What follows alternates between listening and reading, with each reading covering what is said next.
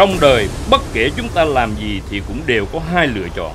Hoặc là làm hết mình, hoặc là cứ quanh quẩn ở mức an toàn vì sợ thua. Nhiều người thường từ bỏ khi mọi chuyện trở nên khó khăn vì họ nghĩ rằng luôn có một cánh cửa khác có vẻ dễ dàng hơn đang chờ đón. Để tôi hỏi bạn điều này, bạn lạc trên sa mạc và đang rất khát. Bạn đã cố gắng suốt 3 giờ đồng hồ nhưng chưa tìm được chút nước nào. Bạn có buông xuôi không?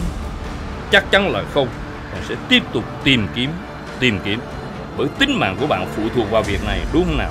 Bạn chẳng còn lựa chọn nào cả. Có một câu châm ngôn cổ nói rằng muốn có được hòn đảo bạn phải tự đốt thuyền của mình. Nghĩa là bạn phải cam kết thật mạnh mẽ. Bạn không thể rón rén đằng sau thành công. Bạn phải sở hữu nó trong tâm trí. Bạn phải theo đuổi nó như không còn lựa chọn nào khác.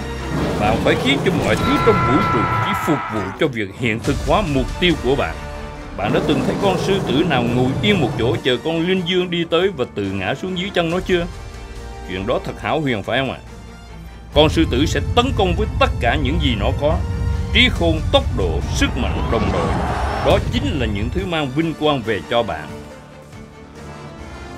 Nếu bạn và những mục tiêu của mình chưa phải là một, nếu chúng chưa lấp đầy tâm trí bạn, nếu chúng chưa tồn tại trong từng hơi thở của bạn, thì đó là dấu hiệu chỉ ra rằng bạn đã chọn nhầm trận đấu.